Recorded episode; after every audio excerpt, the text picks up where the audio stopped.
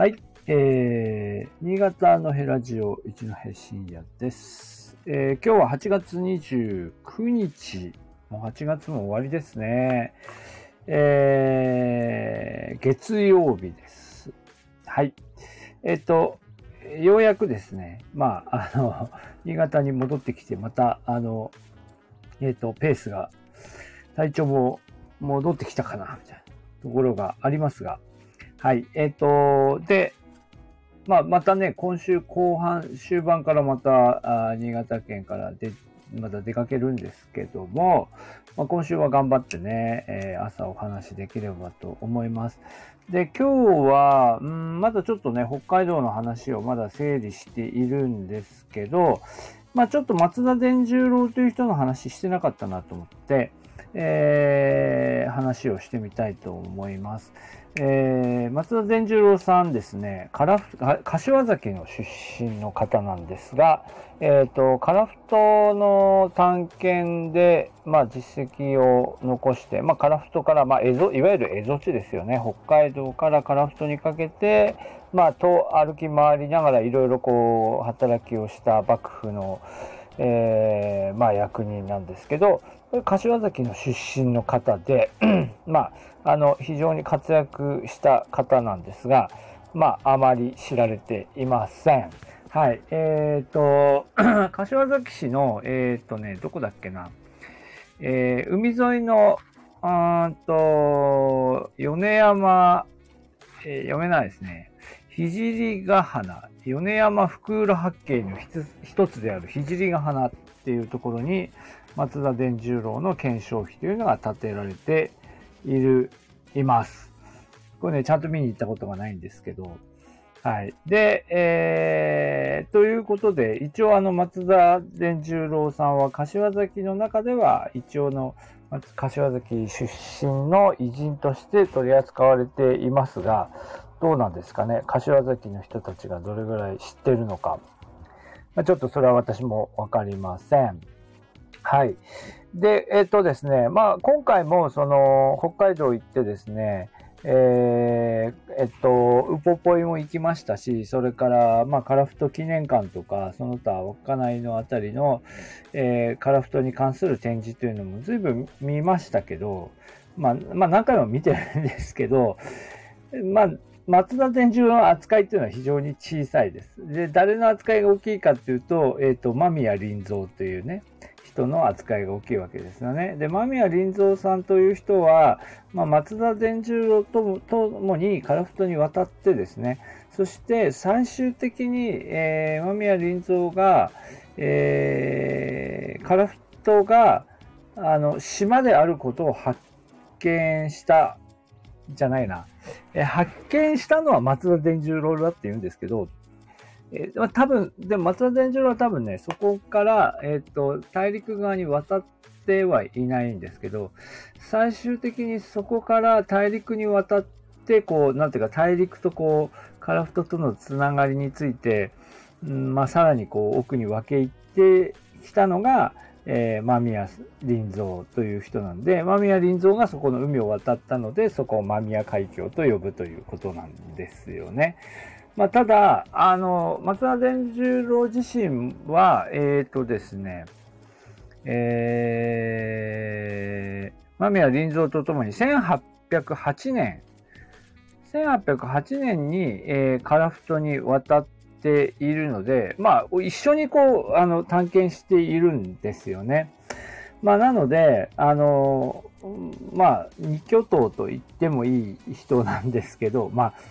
まあ、その探検、多分探検する任務で言ってるので、まあ、どどういうふうにこの人たちのことを取り扱っていいのかちょっと私もよくわかんないんですけど、あの、樺太に渡って西側がを伝十郎、えー東側が間宮林蔵ということで、それぞれ、えーまあ、船で北上していって、えーたという人ですよね。はい。まあ、というようなことをやった人です。で、えっ、とですね、今回調べていて、おーってなったのはですね、あの、稚内っていうところから、あの、対岸の、まあ、今のサハリンですね、えー当時の樺太が見えるんですけど、このカラフトのですね、南端の、あの、南端の、えっ、とね、今なんだっけ、クリリオン岬って言ったかな？クリリオン岬。昔、西ノトロ岬だったと思うんですけど、まあ、その岬のところからちょっと上がったところに白主っていう、まあ、かつて白主と呼ばれていた場所があって、でね、昔の写真とかを見ると、白主、白い主と書いて白主という場所があるんですが、まあ、白主になんかね、でっかい塔が立っていたっていうんですよね。で、それはなんかその間宮林蔵が、その、まあ、カラフトに初めて上陸した場所だっていうふうに書いてあったって言ったかな。えー、だったと思いますね。あ、そうじゃないね。海東記念塔って書いてあるんですね。海東、開く島、海東記念塔っていうのが立っていたんだそうで、結構高いですね。何メートルぐらいあるんだろう。まあそういう塔が立っていた場所なんです。で、まあそこから、まあ、まあね、松田伝十郎も旅を始めて、えー、そして、まあ、ここら辺でのその三端交易というのの実態を調査したっていう話が、まあ出てくるんですよね。で、えー、っと、三端交易っていうのは、三端人っていう、えー、いうふうに当時呼ばれていた、まあ、要するにその中国系、中中国で、まあ、商売をしてた少数民族なのかな。えー、今の何、今のど今の言葉で言うとどういう民族なのかっていうのはちょっとあんまりはっきりわかんないみたいなんですけど、まあ、少数民族で、彼らがその中国から物を持ってきて、で、それをあの、アイヌの人たちが、えー、なんだ、かい、あの、取引をして、で、えー、なんだろう、なんか、アザラシの皮とかああいうのとこう交換をして、で、さらにその中国、えー、からその、買い付けた物品を、えっ、ー、と、松前藩に渡してたと。まあ、松前藩はそれで金を儲けてたんじゃないかなと思うんですけど、まあ、というような実態があって、で、えー、っとね、多分なんかこう、ちょっとここら辺がちょっとよくわかんないんだよな。一旦松前藩から、その、えー、この辺の交易の権益を全部こう、あのー、あれですよね、えー、直轄領にして、で、それをこう解決していくと。まあ、解決っていうのは、なんかその取引の中で松前藩のなんか手先のように、そのアイヌの人たちが使われて、アイヌの人たちがこう、負債を背負ってしまったという実態があり、まあ、それに対して、その松田伝十郎たちが介入して、まあ、彼らの借金を、まあ、幕府が肩代わりすることで正常化したと。まあ、そういうような話になっていますよね。で、で、そこまでこうやって、松田伝十郎は長い年月をかけて、えー、その、アイヌの、ま、救済を図ったんだけど、図ったんだけど、その後またなんか、その後また松前藩の管轄に戻されちゃうのかな？まあ、というわけで、まあ、そういう意味で、その、えー、彼のその三端交易におけるこう活躍というのも、うん、まあ、実を結ぶことがないまま、まあ、そのまま、えー、また松前藩の、あのー、管轄に戻っちゃったっていうこともあってですね、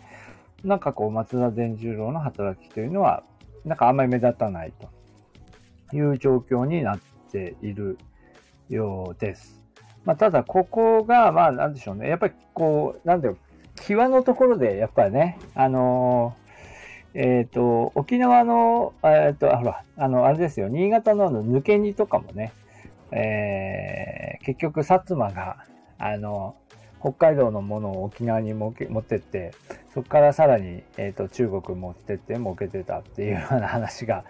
えー、出てきますけど、まあ同じような意味で、北の方でもこの、えー、大陸との接点の中でいろいろその交易が実態として行われていたというような話ですよね。まあ、というところと、この松田伝十郎というのはいろいろこう関わりを持っているということです。まあなんですけど、本当になんか全然北海道でも扱いが小さいし、まして新潟まで来ると、新潟の方も全然小さいですよね。本当に関心が持たれていないということで、それで、まあ、と言いつつ、私もこの三端交易の話とかね、うん、なんかうまく説明できなくて、うん、ですけども、まあちょっと、あの、何冊かね、本あるんですよね。松田伝十郎について書かれた本があって、まあ、それもあまりこう注目はされていないんですけど、うん、ちょっと一度形にはしてみたいなと思っています。えー、松田伝十郎自身も、えー、後にですね、うんとね、北緯団という、北緯団という本を、えー、書いていますね。はい。ということで、今日はちょっと地味な話でしたね。松田伝十郎のお話をしてみました。はい。じゃあどうもありがとうございました。